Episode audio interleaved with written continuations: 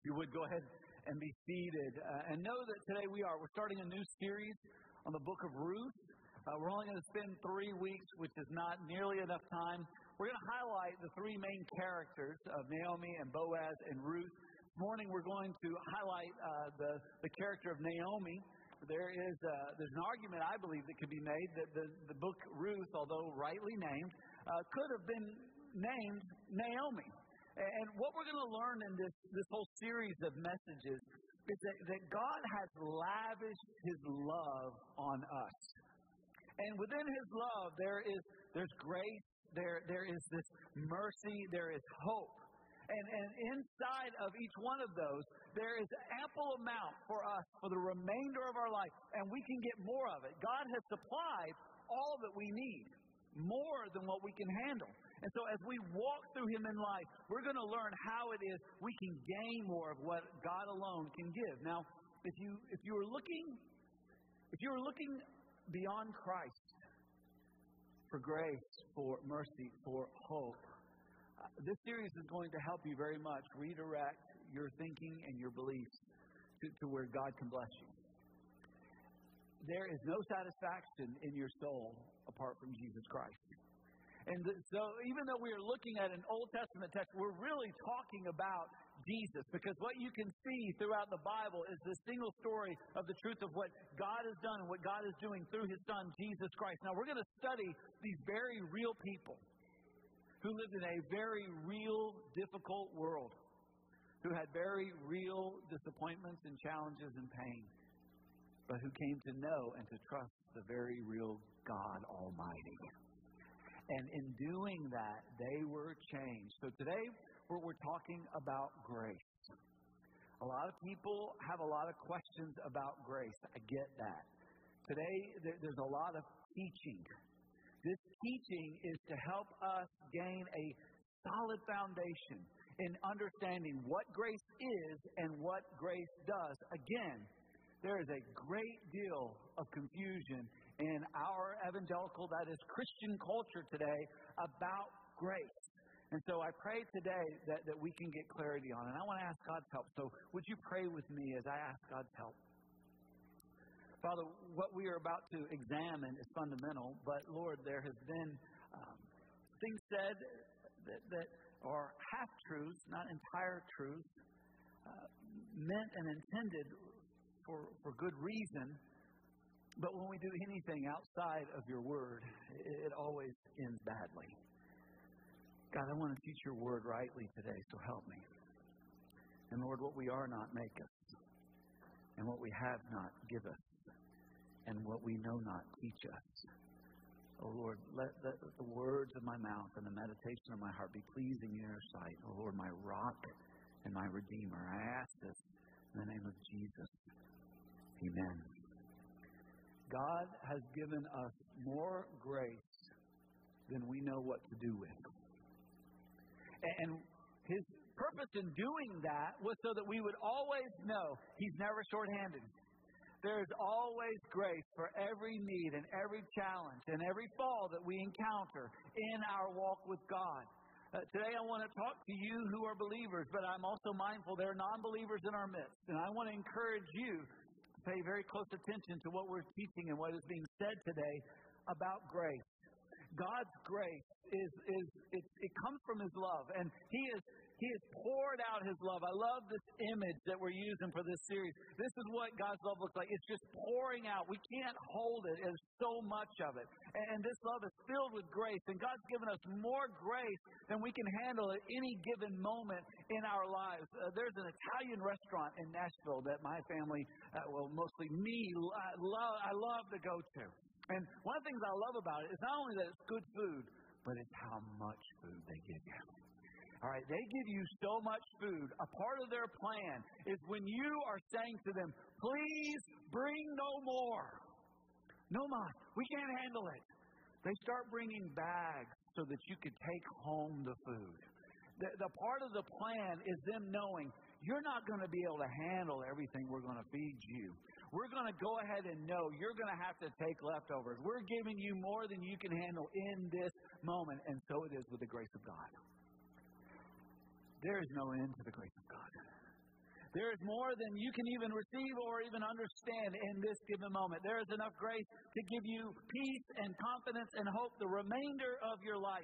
And, and what God wants us to do is He wants us to grow in Christ so that we can receive more grace. Now, the book of Ruth is a story. It reveals the, the, situations in which we get more grace. Now, the story of Ruth, it's meant to be understood in its entirety. Here's what I want to encourage you to do. It's a very short book. Read it once or twice every day for the next week. And, and I'm asking you to do that because, again, I'm going to today, we're going to focus on chapter one. We're going to focus on this part of the story that really rallies around Naomi. And I believe an argument could be made that the book of Ruth be called the book of Naomi because she is certainly a hero in this text what we see through, through the life of Naomi is grace being revealed to Ruth. And this grace is truly great. And, and to understand it, we, we've got to look at the whole thing. Now, we're going to be in chapter 1. And so, what we see happening in chapter 1 is basically the setup. We see uh, Naomi being led by her husband Elimelech with her two sons in a land away from God. And so they are leaving God. They are no longer going to trust in God. They're going to go into a place um, uh, in Moab away from God and His promises. Now, the names of these boys uh, of, of this couple are pagan names, which gives us an indication that, that Elimelech, Naomi's husband, is probably not a believer. And so she is being faithful and she's walking with and under the authority of her husband. And it's going to cause problems. It's going to cause pain. And then with her son's decisions, there's going to be this responsibility that, that lands on her. They marry Moabite women. So they're following in their father's footsteps. And so I say to you, dads, be so careful how you live. Your children are, are going to, to, to catch more than you teach them.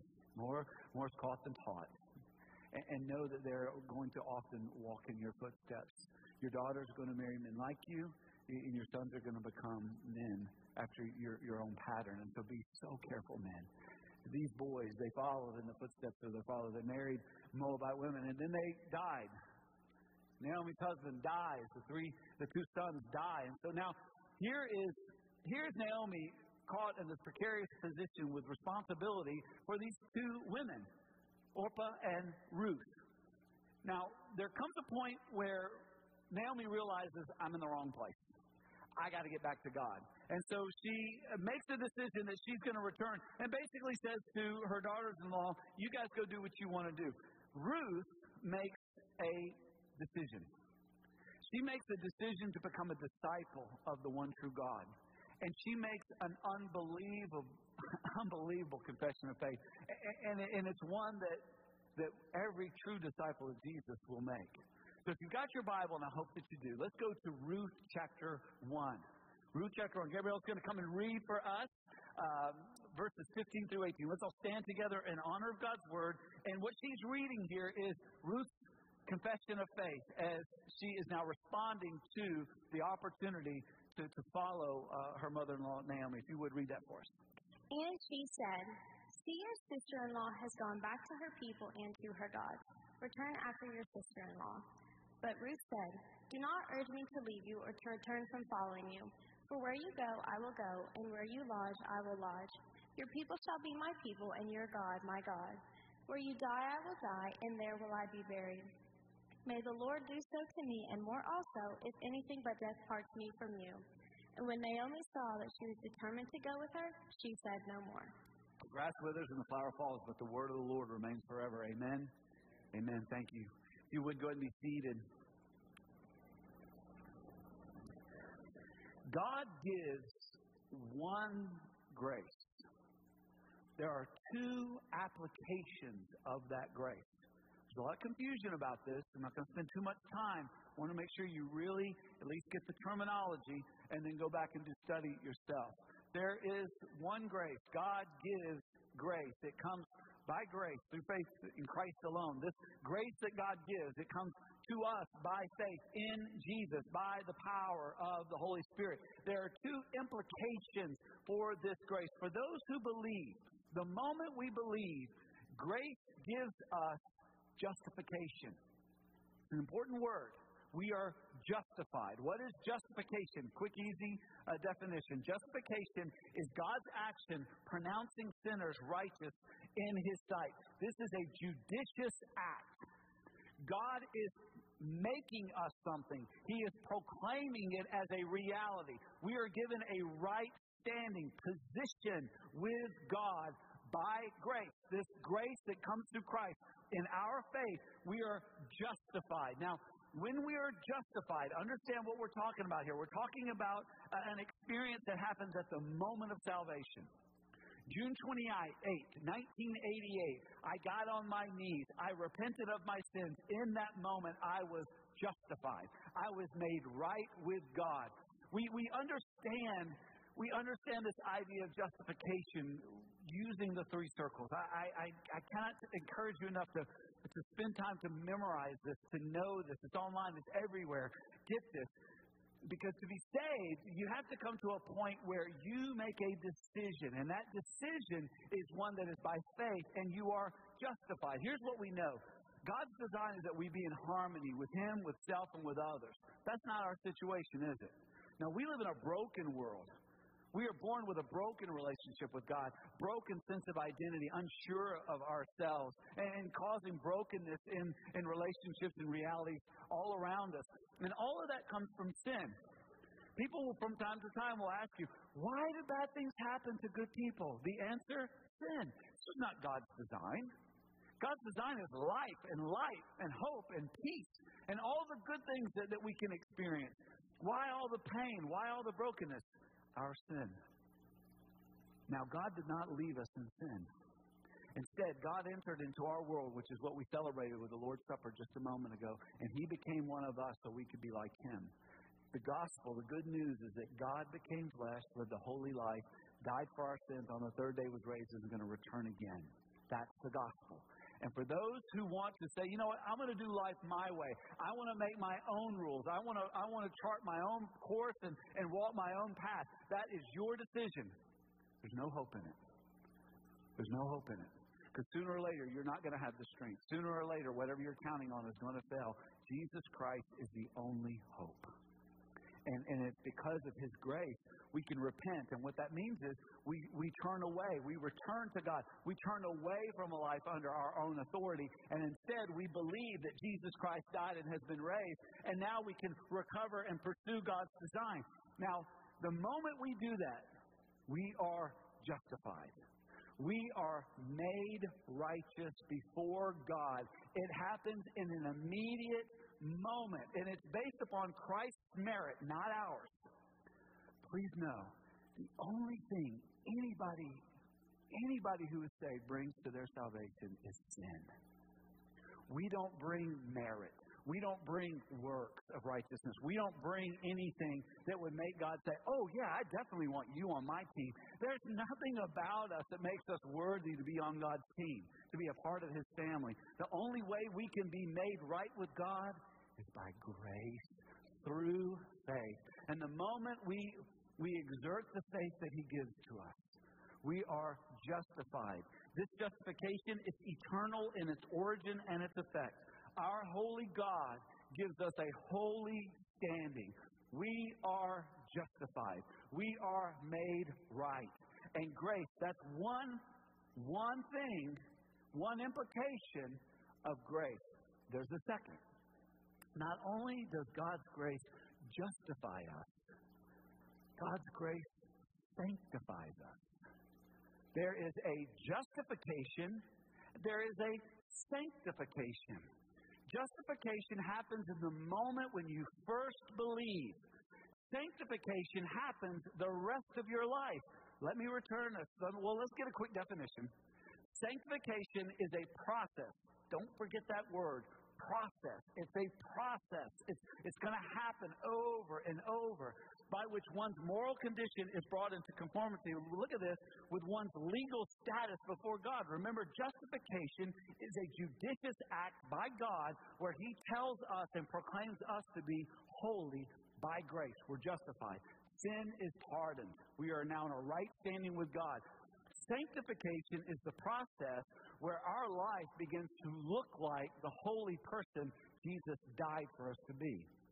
It is a process. We are sanctified by the gospel. Let me show you again. Let's go back to three circles. When we think about salvation, justification, we understand we have to repent and believe the gospel so we can recover and pursue God's design. Now, once we begin to pursue and recover God's design and, and we begin to get closer to God, what happens? We become more aware of sin. The closer you get to God, the more aware of your sin you become. The further you are away from God, the less aware you are of your sin. If you can live comfortably in sin, it's because you're far from God. As a matter of fact, some of you are dead to God. You are so far from God, you're not even alive to the reality of who He is and what He's done. You have an idea or an image of Him, but until you are justified, you can never pursue the one true God. But when you do begin to true, pursue the one true God, you're going to become more aware of your sin and the brokenness you're causing. And what is the right response? It's the response that we had in the Lord's Supper just a moment ago. When we say, Holy Spirit, examine my heart is there any attitude or action of sin? If so, what did we do? We repented of that sin, not for salvation, but for sanctification. Not to be made right with God. We're already right with God by grace through faith in Christ alone. We are now being conformed to the image of His Son as we understand our sin and brokenness. We repent, we believe in the gospel, the power of God to conform us to the image of Christ, and we recover and pursue God's design in a more practical, active way, which will do what? The closer you get to God, the more sinful you realize you are.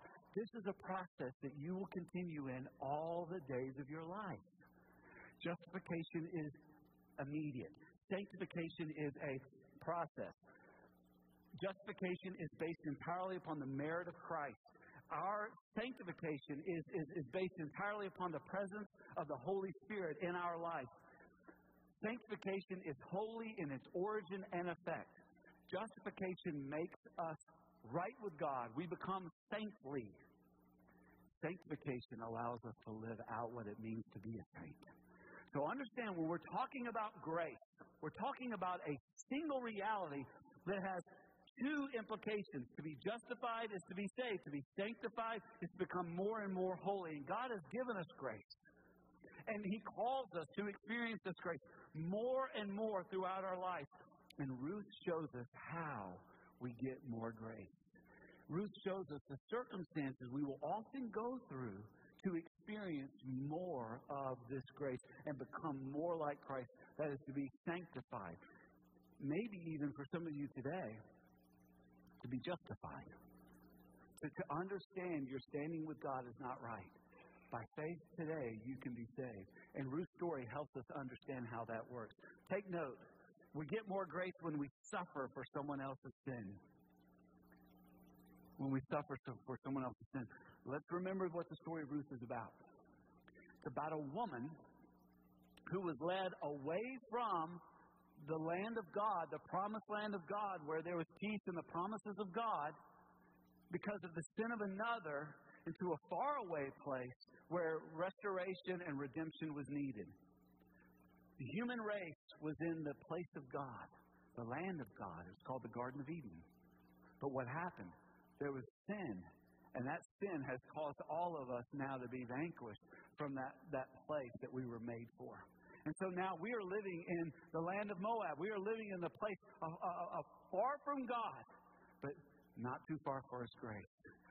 Ruth was, was led, I'm sorry, Naomi was led by her husband, Elimelech. She was led away. It was his sin. It was her son's sin that, that led her to be in this precarious position where now she has responsibility for Orpah and Ruth, these two women. What a terrible place to be in. Here she is. Now, we don't know to what extent she affirmed her, her husband and her son's decisions. We don't know. But we do know at their death, she realized this is bad. Where I am is in a bad place. Now, we know that God sustained her. We know that, and as you read the whole story, you'll see it. Even in today, you'll see how God sustained her, though her husband and her son's sinful decisions impacted her. Please note, she wasn't happy. Look in verses 19 through 22, specifically in verse 20. The word Naomi, the name Naomi means sweet. Having gone through this experience, she says, Don't call me Naomi anymore. Call me Mara. The name Mara means bitter. Don't name your daughter Mara. Name her Naomi if you have the choice. You're not always going to be happy, friends. People are going to hurt you. You're going to make decisions that are bad. Other people are going to make decisions that are bad. Hey, Naomi wasn't perfect. We know she sinned. She was in that situation because of the sins of her husband and her sons. God didn't abandon her. No, God was there. Even though she was suffering for someone else's sin, she found grace. She found this, this wonderful, wonderful grace. We have to be so careful with our attitudes towards God in life when we suffer. Be so careful. And, and the best way to be is to believe and to understand God has a plan for this. If you're in a situation right now and you are discouraged and you're down and you're mad Maybe it's because of what you did. Maybe it's because someone else did. But you're in the land of the Moabites and, and you're frustrated. Listen, God has not abandoned you. God has a plan for your life. He will get you through it. This week I was uh, teaching a group of pastors at an event.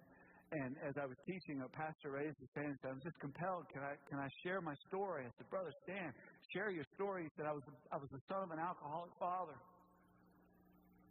My mother was a godly woman. Because the actions of my father caused great harm, my mother divorced him. And we left and we had to move in in another city with a godly family, some friends that my mother knew, friends of their family. And I was, I was, I was heartbroken, but I saw something I needed to see. He said, My mom worked three days, three jobs a week, three jobs. I almost never saw her. But what I did see was a godly man and a godly wife showing kindness to a broken family. He said church was mandatory. And he said, I found my, myself loving it. He said, as a young person, I was saved. He said, I didn't know a lot, but I began to grow. And he said, I became sanctified. God called me to the ministry. And he said, Now I can tell you, 38 years in the ministry, many, many decades after coming to saving faith, God changed my heart. I forgave my dad. And, and now I have peace in my life because of the grace of God. Would he have chosen to have an alcoholic father? Would he have chosen for his parents to be divorced? Would he have chosen this life? No. It may very well be that you have not chosen your life, but please understand, you're not a victim. No, you don't get to choose the family you're born in. No, you don't get to choose the city you were raised in.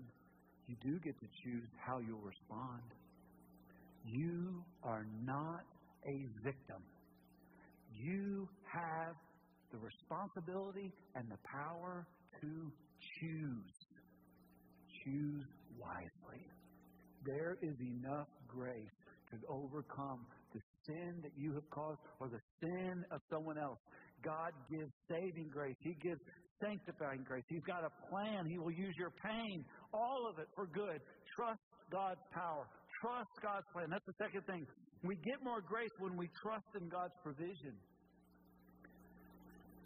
Gotta trust. See verses 6 and 7. Naomi thought to return to God's people and depend on God's provision. See, God's, God's grace, He shows us when we're, when we're where we're not supposed to be. If, if you're a child of God, if you're living in sin, you will never live there at peace. You may choose to live there but you will not have the peace of God. If the Spirit of God is truly in your life, that Spirit, He will not allow you peace in your sin. If you can live comfortably in your sin, you are very far from God. You may even be dead to God. You may not be justified at all. Naomi, she realized, I'm in the wrong place. I got to get back. God has provided. I see the way. I need to walk in this way. I need to get where God is providing. I need to get where God is at work in the world. And, and if you are today, if you are not where you're supposed to be spiritually, if you are not living a godly life, wake up. Wake up and understand you got to make a choice. You got to get back to where you belong. You got to get home with God. You've got to, you got to pursue His grace. You know, you, you think about the story of the prodigal son in Luke chapter 15.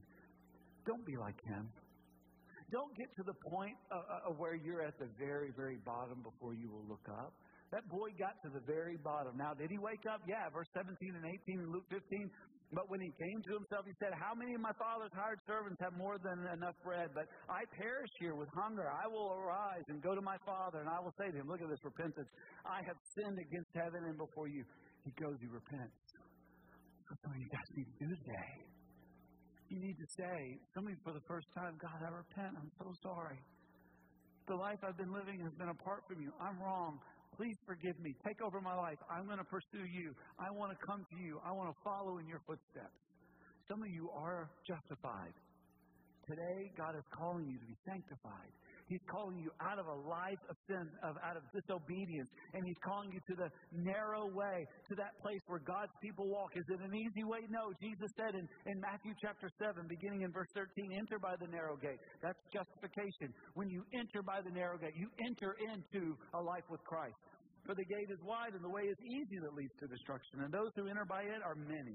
For the gate is narrow, and look at this, and the way is hard that leads to life, and those who find it are few. The way of sanctification is hard. You're going to have to trust. You're going to have to obey. You're going to have to be available to the Spirit of God to move as He sees fit. To trust in God, you've got to know the Word of God. You've got to know the grace of God. You've got to focus on God's work in the world. You must be sensitive to the leading of the Holy Spirit. You can't do that apart from the Spirit, apart from the Word, apart from your willingness to look to God in prayer. Are you praying? Are you in the Word? Are you, are you obeying? If you claim to be a child of God and you're not, you're, you're not where you're supposed to be.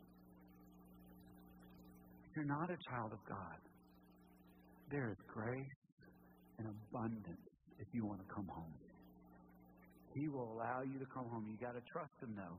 And, and to get more grace, look at this. If we get more grace when we live godly lives among godless people. And that's what Ruth did. Somehow, some way, God sustained her faith. You say, how do you know God sustained her faith? Because we can see what she said to her daughter-in-laws. Look at verses 8 and 9. Look what she says to them. Look at the blessings she gives. She evokes the covenant name of God. She could have used the, the covenant name of, of the gods of Moab. That's not what she did. She's saying, Look, I know that you're not a disciple of, of my God, but go back to your God and may my God, the one true God, and I love this word, show you kindness. It's the word chesed. It's the, it's the, it's the covenant loving kindness of God. It is an abiding kindness. It's, it's unmerited. It's given freely by grace. And, and, and, and she brings this name. And, and we don't know what kind of witness Naomi was, but I'm going to tell you something. She wasn't perfect.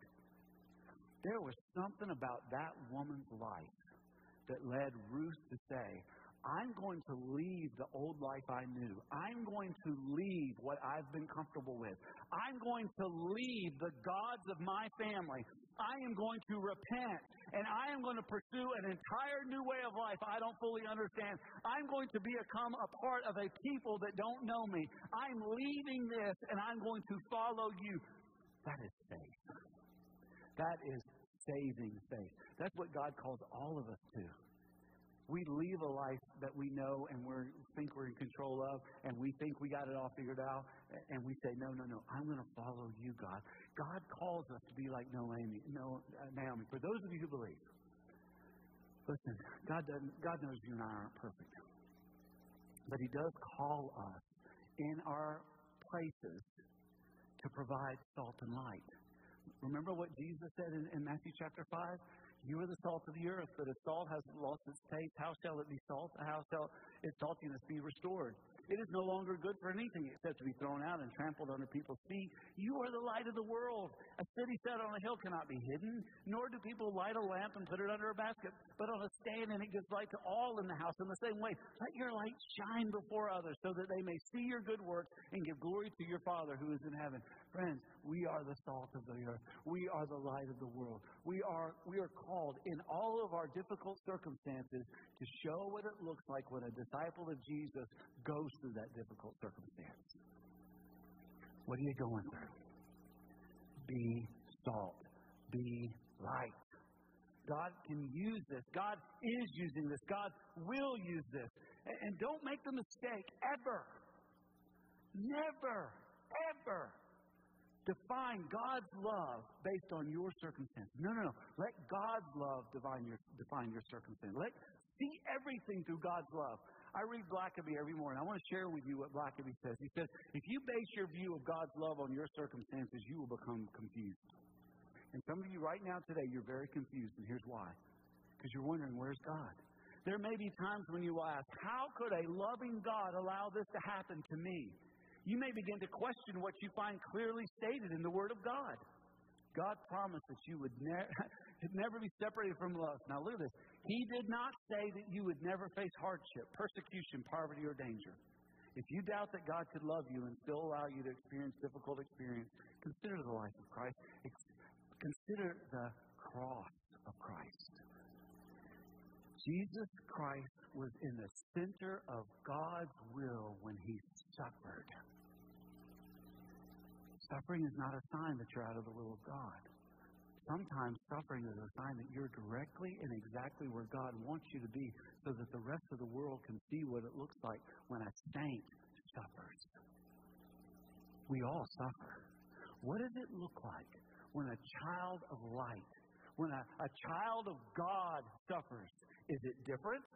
Listen, we, we, we have a responsibility to God to, to be those who, who preach sermons with our lives. Parents, you are preaching sermons to your children every day. What does it look like on a morning when your children are being hostile and difficult and you're in a hurry? What does it look like for a saint to have to deal with those people, your children? That's what they're looking at.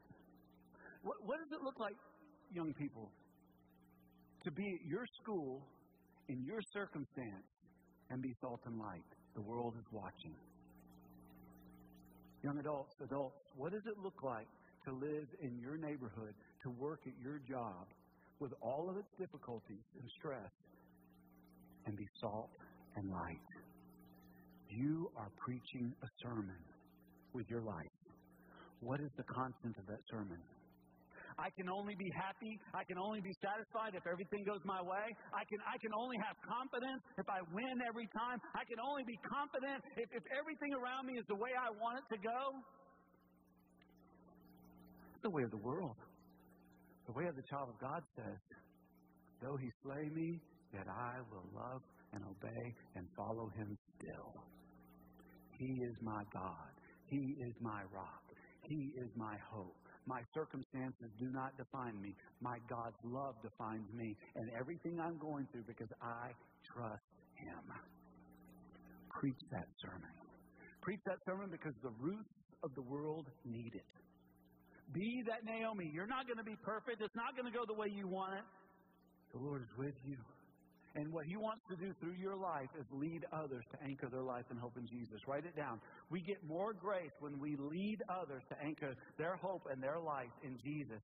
So Naomi, sharing the gospel in her way of life, somehow gets Ruth uh, by the power of the Spirit, I can assure you, to repent and believe. Now, understand, Naomi did not communicate cheap grace. The Second Great Awakening and much of the 20th century practices of the church created something that we need to be very sensitive to and very aware of. Dietrich Bonhoeffer wrote a book. I'm going to I'm to I'm to put the cover of the book on on social media here in a little bit. The, the name of the book is called the, the Cost of Discipleship. And in the very first pages of this book, he introduces a concept known as cheap grace. Jesus does not offer cheap grace. What is cheap grace? Here's what Bonhoeffer says Cheap grace means the justification of sin without the justification of the sinner. Grace alone does everything, they say, and so everything can remain as it was before. Let the Christian live like the rest of the world. Let him model himself on the world's standards in every sphere of life. There are so many so called Christians who say, Oh, I made a decision when I was a kid. I know I can't lose that salvation. I can live like hell and still not go there because I got in my back pocket this time when I said this prayer, and so I know that I know, and I'm good. I don't know, guys. I don't know. Here's what I'm grateful for I'm grateful that it's not my job to decide. Early on, when I was a, a disciple of Christ, I wasn't yet, a, I was just over a year old in my faith. I went on a trip. And on that trip, with some other leaders, we were evangelizing an area where we were sharing the gospel with children and their families. And many of them made decisions. They made decisions. And we filled out cards about their decisions. The last thing we did before we left that trip was to attend worship at this church. I was so excited that morning. Because, see, I was naive enough to believe that the Great Commission said that we are to make disciples and to baptize them and teach them to observe all things God had commanded. So that next morning, I was looking forward to seeing these children and their families at church being baptized. Not one of them was there. So I went to the leader and I said, I'm confused. Why aren't they here? And he said, Well, son, I want you to understand. A lot of the people who make decisions through this ministry, they don't really walk the Christian life, but you'll see them one day in heaven. They were saved. I didn't say it, but in my heart, I said, That's not true. I have, I have lived the remainder of my Christian life constantly afraid that I would ever let a sinner lost in sin think that they were saved when they weren't. There's a difference between making a decision and you doing something that you think earns your right with God and becoming a disciple of Jesus. Someone who says, I'm going to follow Jesus. It's Jesus' place to decide. But let me tell you what Jesus said. This is Matthew 7 again. Look what Jesus said. Not everyone who says to me, Lord, Lord, will enter the kingdom of God of heaven, but the one who does the will of my Father who is in heaven. On that day, many will say to me, Lord, Lord, did we not prophesy in your name and cast out demons in your name and do many mighty works in your name? And then will I declare to them, I, never knew you. Depart me from me, you workers of lawlessness, those of you who are against the law, who refuse to live under the law of love of God and decided you want to live whatever way you wanted to live rather than under the authority of Jesus Christ. The confession of Ruth was not of cheap grace. Look, look in verses 15 and 18 again. Look at what she says here. She says, I will follow you no matter what. She said, I will engage your people. They will be my people. She said, I will remain faithful to you to the day I die. This is the confession of a disciple of Jesus who's been justified by grace. Here's what you say to Jesus you say, You are my God. I will follow you. Your people will be my people. And I will be with you to the day I die. Is that your confession? Is that your lifestyle? Are you a person who says, I have been justified by grace. I'm now being sanctified by grace. Can I show you real quick why you can have the confidence to know that you can have this? Look back at your outline. I hope you took notes. How can we be absolutely sure that we know that we know? It's because of Jesus. Look at this. He suffered for our sin. He trusted in God's provision. He lived a godly life among godless people. He leads us to anchor our life and hope in Him. But we must choose it. We must choose His way. We must repent and believe. Some of you need to do that today. Some of you are justified already, but you're far from God. You need to come home. You need to come get on your knees right now and you need to say, Lord, I am not I'm not living the way you've called me to. Forgive me. I'm going to abide in you. I'm going to obey you. Some of you are far from God. Come get on your knees and be saved. Some of you know a Ruth or a Naomi. They're in dangerous places in the world right now. They are far from God, and they need your prayers. They need you to not only pray for them, but then to let them know that you love them and that you're praying for them. I want to invite you to do that right now. So let's stand to our feet. Lord God, I know some right now need to come and get on their knees and say, Lord, take over my life. I want to follow you. And this is justification for them. They are being justified by grace, being saved. Others are already saved, but they need to come today and say, Lord, I need to be more faithful in this area of my life. Sanctify me. I trust you. And Lord, there's some who need to come today and say, Lord, I want to lift up to you this name of this person that, that I know you love and that I love very much. Please bless them. Please open their eyes. Lord, it's grace. It's grace, it's grace, it's grace. It's grace that justifies and sanctifies. Hear the prayers of those who are counting on your grace to do a miracle. Come and pray as we sing of grace.